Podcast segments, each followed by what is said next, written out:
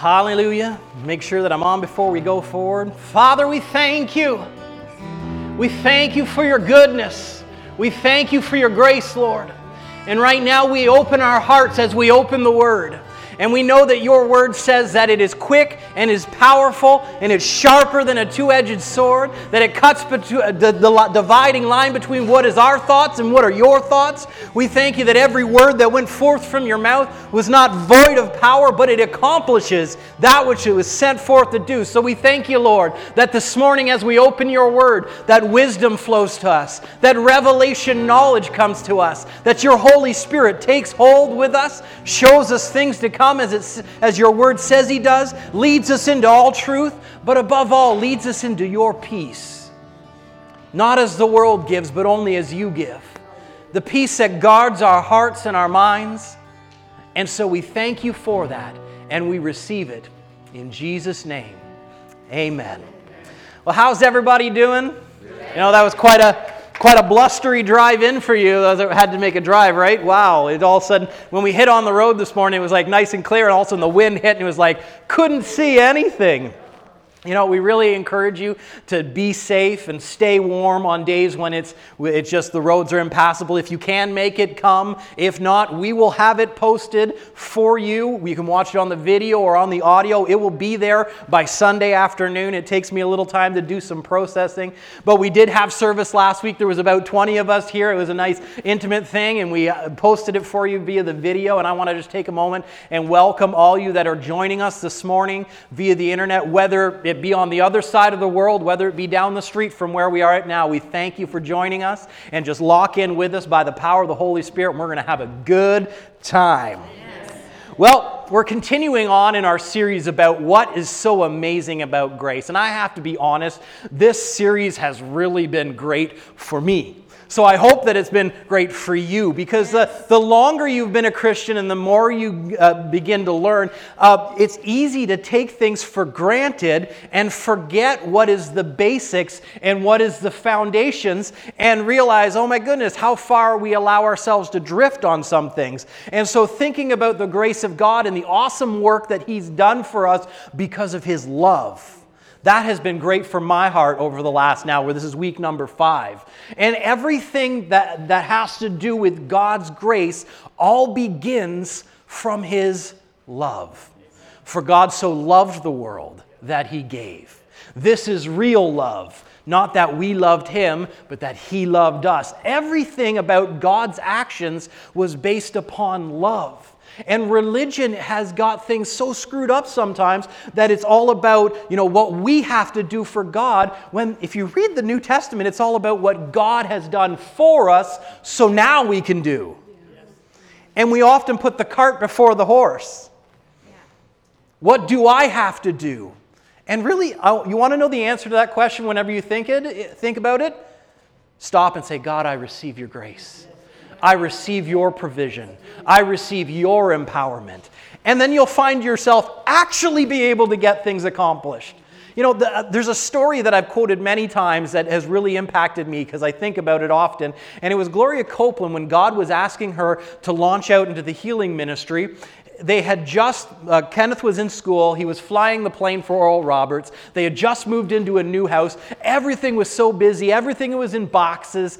And God said, I want you to take every day for the next 30 days and read Matthew, Mark, Luke, John, and Acts. And she's like, That is a lot of reading, God. How am I going to do that? I've got boxes to unpack, house to set up. I've got kids to keep fed and get to school. I've got to have food on the, the, on the table when Kenneth gets home from work and off a long flight. And how am I going to do that? And he said, just take time and it will be fine.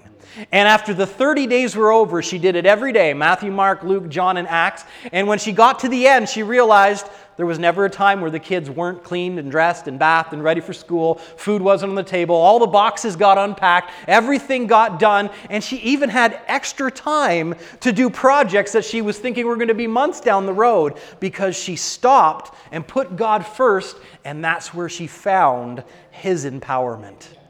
It's amazing what you can do when you put Him first.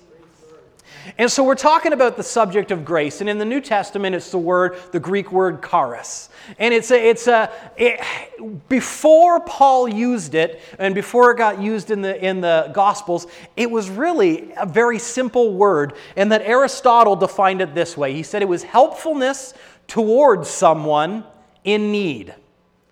You are the one that was in need and God was the one that was feeling helpful, just so we keep things in perspective here. Not in return for anything. So God wasn't expecting anything from you, nor that the helper may get anything. So God is not expecting the return on this. He's something he just chose to do because he thought it was a good idea. And it says, but for the sake of the person who is helped. And so charis always defines an action. And when we talk about it in the Bible sense, it always describes God's action, not yours. And so, in a theological sense, we define it as undeserved or unmerited favor, or God's ability and power in you. Now, I always like to say this when we preach about grace, and I don't think I've said it yet in this, in this series, that I find that the good definition for grace somewhere falls in between there. Because if we always look as grace as undeserved and unmerited favor, it's easy for us to get the idea that we weren't worth it. I didn't deserve it, God. Oh, I, I, there was nothing that I could have done to ever reach, reach to this place. But you have to understand from God's side of the equation, He so thought you were worth it. He wouldn't have done it if he didn't think it was worth it. And so we need to be careful that we don't take on an unworthy mentality when we talk about the grace of God. God thought you were worth it because you were his beloved child. He didn't just create, create you so that you could go to the scrap heap, He created you to be sons and daughters.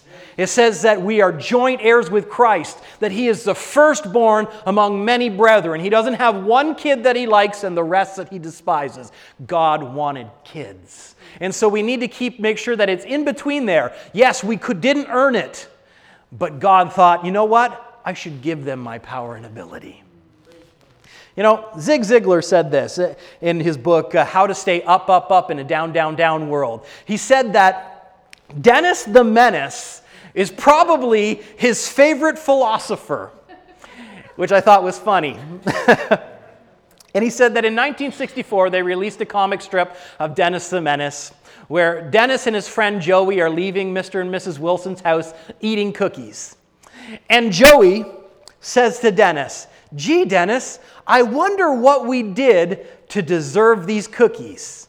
And Dennis says, Hey, Joey, Mrs. Wilson doesn't give us cookies because we're nice. She gives us cookies because she's nice. And that is a perfect picture of God's grace. He doesn't give it to you because you're nice, He gives it to you because He's nice. And in by doing that, he makes you nice. He sows little seeds into your life that produce harvest. And as you watch Daddy God, you begin to act like Daddy God.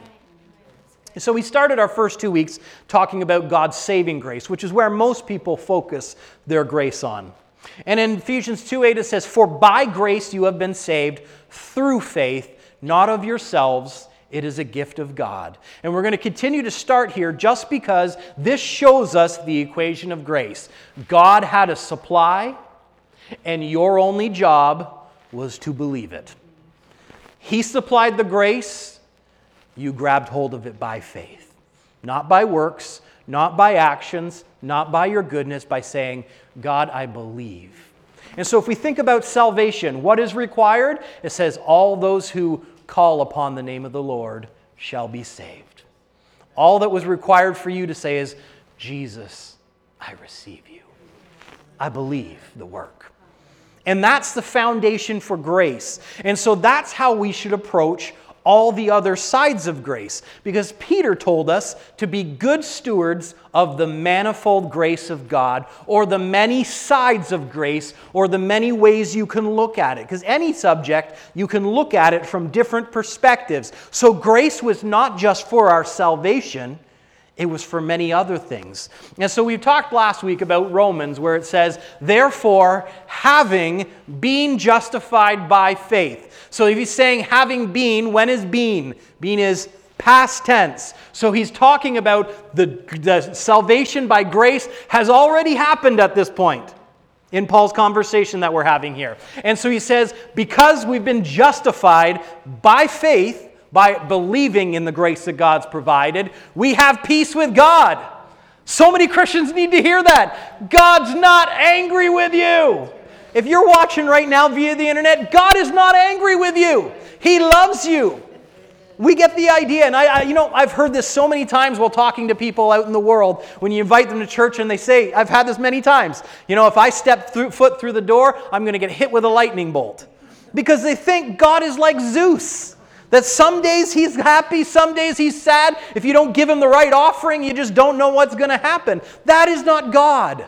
Because of grace and because of faith, we have peace with God through our Lord Jesus Christ. And then it says, through whom we have access by faith into the grace in which we stand. So, if in the start of verse 1, we've already been saved by his grace, what is the other grace he's talking about that we access the same way? By faith. Last week, we said this. In Matthew chapter 11, verse 28, it says, Are you tired? Are you worn out? Are you burned out on religion? And so many Christians no longer attend church anymore because they fall into that category. Are you tired? Are you worn out? Are you burned out on religion? And we told you that so much of Christianity has become about behavior modification. It's not my job to correct your behavior, it's my job to point you to Jesus who changes hearts. And if you change a heart, actions are no problem. And we've always been trying to say, do this, and then God will be this way. And He's saying, here's what I've given, walk with me. And so he says, Come to me, get away with me, and you'll recover your life. I'll show you how to take a real rest. Walk with me and work with me. Watch how I do it. And I love that language because it reminds me of me with my boys. Whenever I pull out my tools to do a job around the house, which is like all the time because we have nonstop jobs in our house to do right now. Whenever I pull out my tools, it takes about 30 seconds for one of them to be there stealing my tape measure or taking my hammer. And like, where'd that screwdriver go? I just set that down, and here I see Pierce playing on the wall, copying daddy. Or they pull out, they have their, their own plastic DeWalt tools, and he's like bang, bang, bang, bang. And it all starts out as fun until it turns bang, bang, bang on one of the other kids' heads. You know? But what do they do? They're watching me and they're imitating me. You watch Daddy God and then you begin to imitate him. You begin to do things like he does them. And so he says, Walk with me, work with me, and watch how I do it and learn the unforced rhythms of grace. You know, we, ought, we take the word grace and we put it into th- uh, different things in, in, in our English language. Like we would say, um, for a ruling monarch, we would say, Your grace you know, meaning that you're great and you're worthy of my honor and adulation. But that's really not grace. Uh, we also say, you know, we're sitting down to have a meal, let's say grace. That's, well, really what you're saying is let's say thanks. You know, that's not referring to grace. But one that I think is pretty fitting is when they talk about ballerinas and their, their movements. Should have kept Elsie up here to give one. And what do they say? Oh, they just move so gracefully. Or a, a, swan in a pond, they just move gracefully. What are they saying? They move effortlessly. And that's grace's intention in your life to take off the hindrances, to take off the burdens, to allow you to move effortlessly. And so here Jesus says to his disciples, Learn the unforced rhythms of grace. I won't lay anything heavy or ill fitting on you. Keep company with me, and you'll learn to live freely and lightly.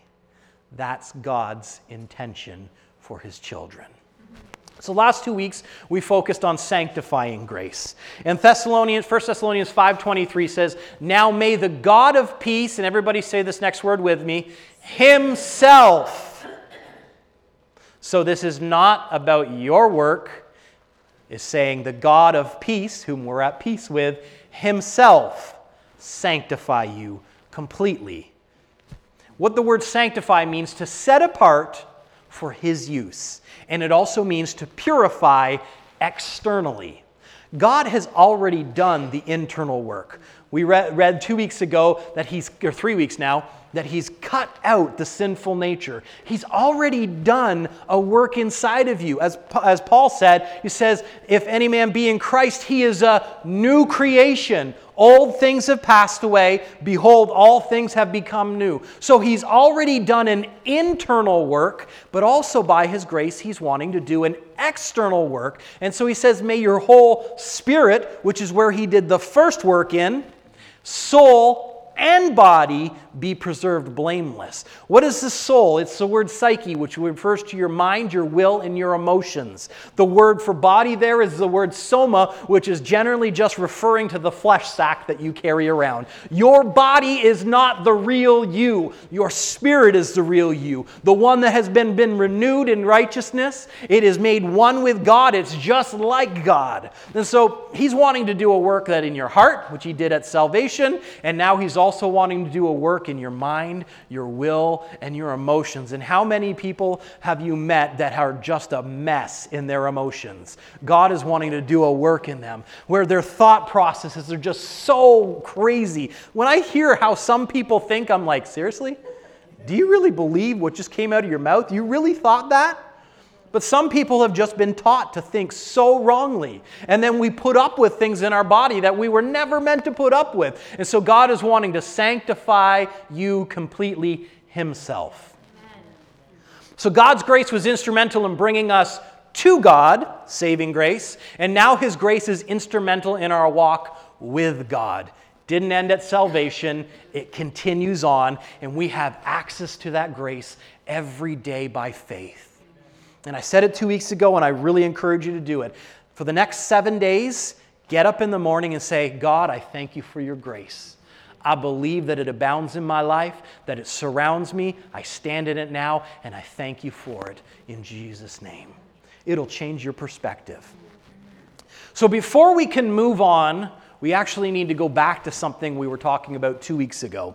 And in Romans chapter 5, verse 16, now remember I asked you to read Romans chapter 2 through Romans chapter 8 so you can get the whole picture because you start out in Romans chapter 2 and you're kind of like, oh, I feel like I'm going to hell. And then you realize he's contrasting two things. He's contrasting how it used to be and then how it is now. And then you get to chapter 8 and you're like, there is therefore now no condemnation to those who are in Christ Jesus. Oh, yeah yeah you know and so you have to read things through and we're so we're so scatterbrained in today's culture we take a little snippet here and a little snippet there you need to take a wider look at the grace of god so here in chapter 5 verse 16 it says and the gift what is the gift it was the gift of grace it was not of works but a gift of god it says the gift is not like that which came through the one who sinned. Who was the one who sinned? We're talking about Adam. Eve was deceived, Adam chose. Eve was manipulated into her choice. Adam looked at Eve and said, Oh, she didn't die, and ate. And so he chose, and that's the sin they're talking about. It says, For the judgment which came from the one offense, him walking away from God, resulted in condemnation. But, so we have to understand because of the word but, he's contrasting two things what used to be and now what is. Are we all on the same page there? But the free gift, the gift of grace, which came from many offenses, resulted in justification. So Adam's one sin resulted in condemnation for everyone, but the free gift covered all or the many offenses here resulting in justification. And the word justification means being declared righteous or to have right standing with God. And in the simplest form, you say, you're in a good position with God. That's the easiest way you can say it. And if you want to look at justified, where we get justification from, theologically, you can paint a really cool picture here. Just as if I'd never sinned. That's how God views you through his righteousness, because of the free gift that came.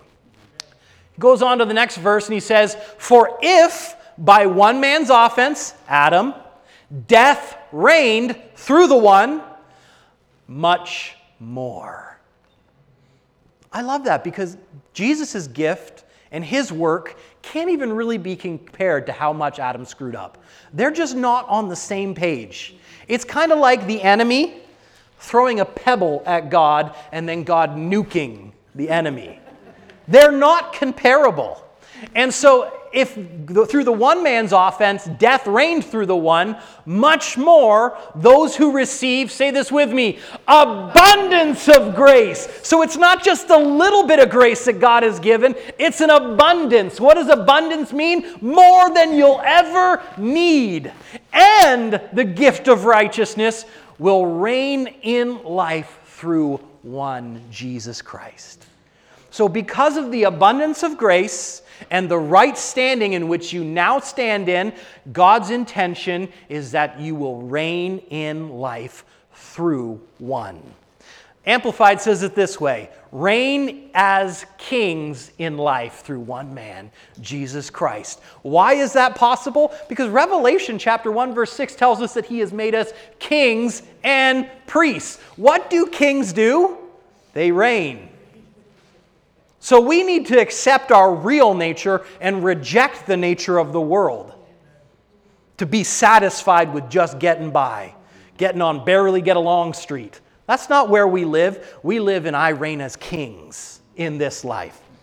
So God's intention was never for the world to dominate his children. If we take it back to the beginning, he says, Then God said, Let us make human beings in our image and to be like us they will, everyone say it with me, reign over the fish of the sea, the birds of the sky, the livestock, the wild animals on the earth, and the small animals that scurry along the ground. God's intention for his children is to reign, which means there's something that needs to happen in us beyond saving grace.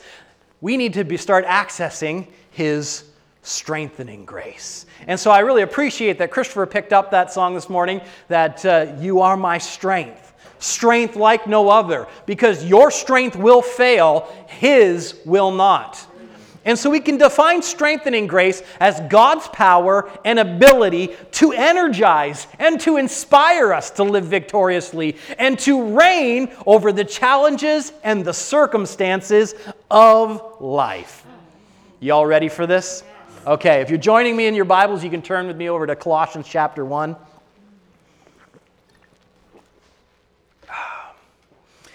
And in Colossians chapter 1 and verse 11, it says this We pray that you'll have the strength to stick it out over the long haul, not the grim strength of gritting your teeth, but the glory strength God gives us. It is strength that endures the unendurable and spills over into joy. So let's get this under our understanding. When God imparts His strength, it's not just where you grit your teeth and I just hope I make it through this.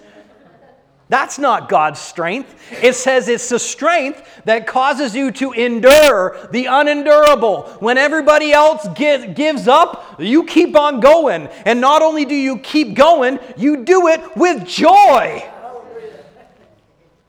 And it says, thanking the Father who makes us strong enough to take part in everything, everyone say it with me, beautiful and bright that He has for us. That's what God has for us, what is beautiful and bright. And God gets accused of some pretty sick stuff. But the Bible says that every good and perfect gift comes down from the Father of lights, in whom there is no shadow of change. He gives good things. It says that He is light and in Him there is no darkness. Half the stuff people say was God's fault, I'm like, where did He get it? Looks pretty dark to me. It says that light drives out darkness. So even if God wanted to get in league with the devil, as soon as he shows up on the scene to make that agreement with the devil, the devil has to flee because light drives out darkness. So I don't know how they can work together. They're polar opposites. God has bright and beautiful things for you.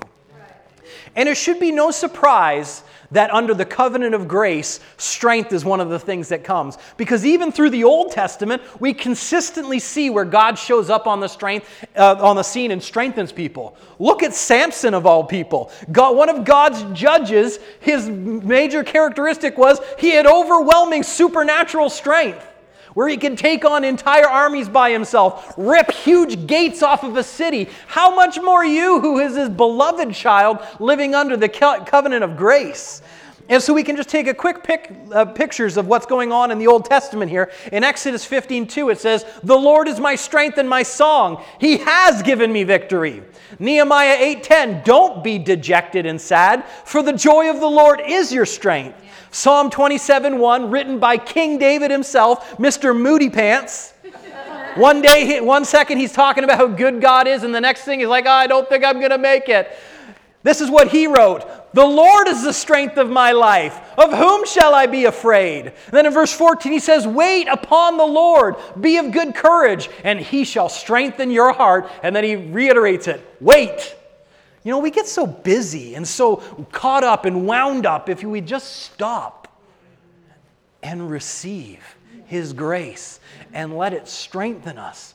It would change how you'd approach the problem. Isaiah 40, 29, he gives power to the weak. To those who have no might, he increases strength. So, if that was the Old Testament, the Old Covenant, how much more the children of the covenant of grace, the children of His love? Hebrews tells us that we live in a better covenant based upon better promises. So, if it was possible in the Old Testament, how much more the promise in the New? And so we go jump over into the New Testament, and everyone has heard this you, are not going to be surprised by the verse I'm about to pull out. Philippians 4:13, it says, I can do all things through Christ who strengthens me. Now, my biggest problem with this verse is always that people like to shorten it. I can do all things. No, you can't. You need to put the focus through. You can't do all things. It says, without him, you can do nothing. You have to come to the realization that the only reason you woke up this morning is because He gave you breath.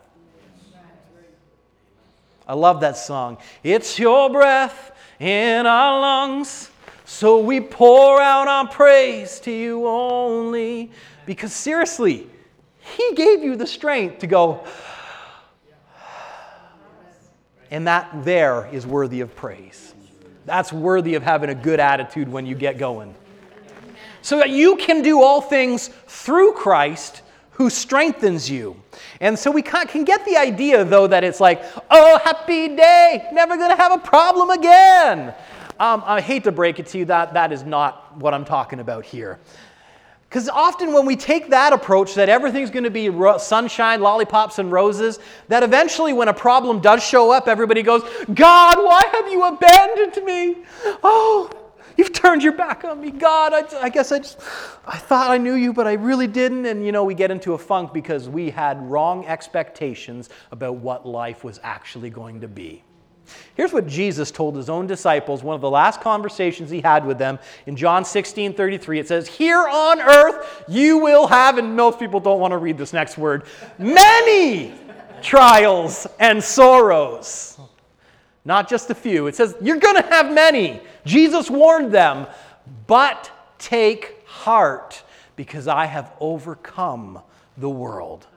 The presence of problems does not indicate the absence of God and His grace. But if you have a problem, His grace is there to help you overcome it. That's why He said, Take heart, I already overcome it. I'd rather be the one who, with the one who knows how to win when by myself, than by myself, who has a pretty spotty record. You know, perfect record Jesus, not so perfect record Pastor Jordan.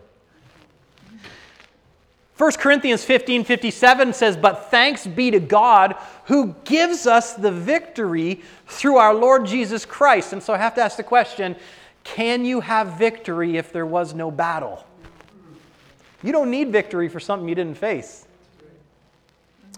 Paul told his, the young guy that he was mentoring, he said, Fight the good fight of faith. So obviously, there is a fight that is required within us, but it's a fight of faith. It's not a fight against the problem, it's a fight to believe. Your only job in grace was for you to believe. Grace came, you believed it, not of yourself, gift of God. So the fight that you have is to remind yourself God has given me strength. I can do all things through him who strengthens me. But there's also something else that can happen when you're talking about that it's all by faith. People can get into the idea that, well, you must not be in faith if you've got all these problems. I've heard people say that. You know, guess your faith isn't very strong, you're sick again. No, it's another opportunity for you to overcome by the power of God. If faith meant no more problems, then Paul had none. For 2 Corinthians chapter 11, 23 says, I've worked harder and I've been put in prison more often, been whipped times without number. I have faced death again and again. Five different times the Jewish leaders gave me 39 lashes. That one alone would suck. Three times I was beaten with rods. It just gets worse. Once I was stoned, not because he visited Tweed. Three times I was shipwrecked. Once I spent a whole night and day adrift in the sea. I have traveled on many long journeys. I've faced dangers from rivers, from robbers. I've faced dangers from my own people, the Jews, as well as the Gentiles. I've faced dangers in cities and in the deserts and in the seas. I have faced danger from men who claim to be believers but are not. I've worked hard and long, enduring many sleepless nights, and I've been hungry and I've been thirsty and I've gone without food and I've shivered in the cold and without enough clothing to keep me warm. But where is the Paul that said, I can do all things through Christ who strengthens me? Well, I have to tell you something. When that verse is quoted, 99% of the time people quote it out of context. Do you know what Paul was talking about when he said that? Don't worry, I'm going to fill you in. Verse 11, two verses before that, he says, Not that I was ever in need, we just heard that he was, I have learned how to be content with whatever I have. I know how to live on almost nothing or with everything. I have learned the secret of living in every situation, whether it is a full stomach or empty or with plenty. So Paul said, I've learned that whatever in situation I am in, I'm content because I can do all things through Christ who strengthens me. Whatever you find yourself facing, God can give you the strength to get through. He's got bright and beautiful things for you. But Paul said, I have learned how to be content, which means he didn't always know it. So, how did Paul learn how to be content? And to access the strength of God? Well, in 2 Corinthians chapter 2 and verse chapter 12 verse 7, it says of Paul, it says that there was given unto him a messenger, a thorn in the flesh, a messenger of Satan to buffet him. Now, most people take that and they twist it to say that it was a sickness that God gave Paul. But it says it was a messenger of who? Satan. So it didn't come from God. And when people say it's sickness, we have to understand what Paul had just finished talking about. He's saying there's people keep coming behind me and they keep telling everyone, you know, grace is good, but the law too. And they were stirring up people. This spirit was stirring up people. You know, those problems that Paul went through? They weren't always problems of his own creation. The enemy was trying to stop Paul from spreading the message of Christ across the known world. They wanted to stop him from writing two thirds of the New Testament so that we can be encouraged by what he had to say. The enemy was trying to stop him. But you know what Paul had to remember? Is that when he started at the very first, when he was blinded on the road to Damascus and Ananias come to him, God's word to Ananias was, I'm going to show Paul all the things he must suffer, but I'm going to bring him before kings and before Caesar. So Paul knew where he was going. And so the bumps along the line, he knew this isn't the end. God told me where I was going. I want you to remember when you're going through a situation, when things don't look so rosy, remember where God said you're going. Right. Because it will tell you that right here is not the end. David said, Yes, though I walk through the valley of the shadow of death, I will fear no evil, for your rod and your staff, they comfort me, because you're with me. So, Paul was given a thorn in the flesh, a messenger of Satan to buffet him. And he says this in verse 8 Concerning this thing, I pleaded with the Lord three times that it might depart. Now, the regular thinking is people say, and God said no, suck it up and deal with it, Paul. But do you want to know what God's response actually was? He said to me, My grace is sufficient for you my strength is made perfect in weakness. And Paul's response is this Therefore, because of his grace and because of his strength, I will most gladly boast in my infirmities, that the power of Christ may rest upon me. So God's response to him was, My grace is enough. Not Paul's grace, God's grace. It was sufficient, meaning he had enough to get through. Guess what? So do you. You've got more than enough grace, and you access it by faith into the grace in which you already stand. It's not over there. You don't need to get to it. You already stand in the grace of God, and it is more than sufficient for the problem you're going through. God didn't say, suck it up. He said, I've given you what you need. And then he said, My strength is made perfect in weakness. Not Paul's strength is made perfect, the Lord's strength made perfect in weakness. When you've reached the end of your rope, let go. And let God strengthen you.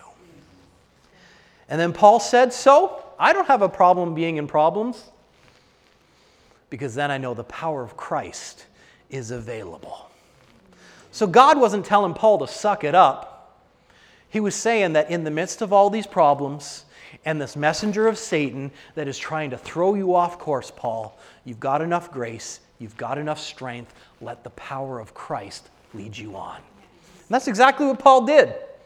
He went to Jerusalem Yes, he was arrested, but it led him to being before preaching the gospel before King Agrippa and the governor. And then from there he went on and he preached the gospel before Caesar. He fulfilled the plan and the purpose God had for him. And when you realize God will strengthen you daily, getting to where he showed you you're going is not a problem. It doesn't have to be all roses and lollipops and rainbows for you. Whatever situation you find yourself in, you can be content because He'll strengthen you right there to overcome. Amen. So, Paul's response back to God was So, for the sake of Christ, I am well pleased and take pleasures in my infirmities, in the insults, in the hardships, in the persecutions, in the perplexities and the distresses. For when I am weak in human strength, then I am truly strong, able, powerful in divine strength. The best thing we can do is let go of our strength. Grace does not operate in our strength, it operates in His. So, literally, you can do all things through Christ who strengthens you. Last note, He didn't say, who strengthened. It wasn't a one time dose of strength. He daily, He moment by moment, second by second, strengthens you when we pull on the grace of God. So, Father, we thank you for your strengthening grace. We thank you that it's not by our might nor our power, but by your Spirit. We thank you, Holy Spirit, that you strengthen us, that we pull on the gift that you've given unto us, God. We receive your strengthening grace this day. We set our minds to be able to think that way when we're in the midst of the problem, because when we know we're surrounded by darkness, your light drives it out. And so, Father, we thank you for that grace. We thank you for the good things you have for us, those things that you called bright and beautiful. Holy Spirit, we ask you to stir up in our hearts right now to enable us to let go of those things we've settled for. And to draw our hearts to those beautiful callings you have for us, those bright futures you have for us, full of your supply and your strength. And we thank you for doing the work you say you do, Holy Spirit. And so we give you praise. Now, maybe you've been watching us via the internet or you're here this morning and you haven't had that first encounter with His saving grace. It's not about your works, it's not about what you have done, how good or how bad. All that's required for salvation is to say, God, I thank you for Jesus, and I receive and He opens up His arms and He welcomes you into His kingdom. If you prayed that with us this morning on the internet, I want you to get in contact with us. We would love to get some resources to you and get you hooked up with a good church in your area. And if you prayed that this morning in here, we say, Welcome home. We're a good church and you have a good future. So, Father, we thank you once more. And we look forward to the great week you have in store for us. In Jesus' name, amen. You guys are all blessed. Let's have a wonderful week. There's coffee and fellowship.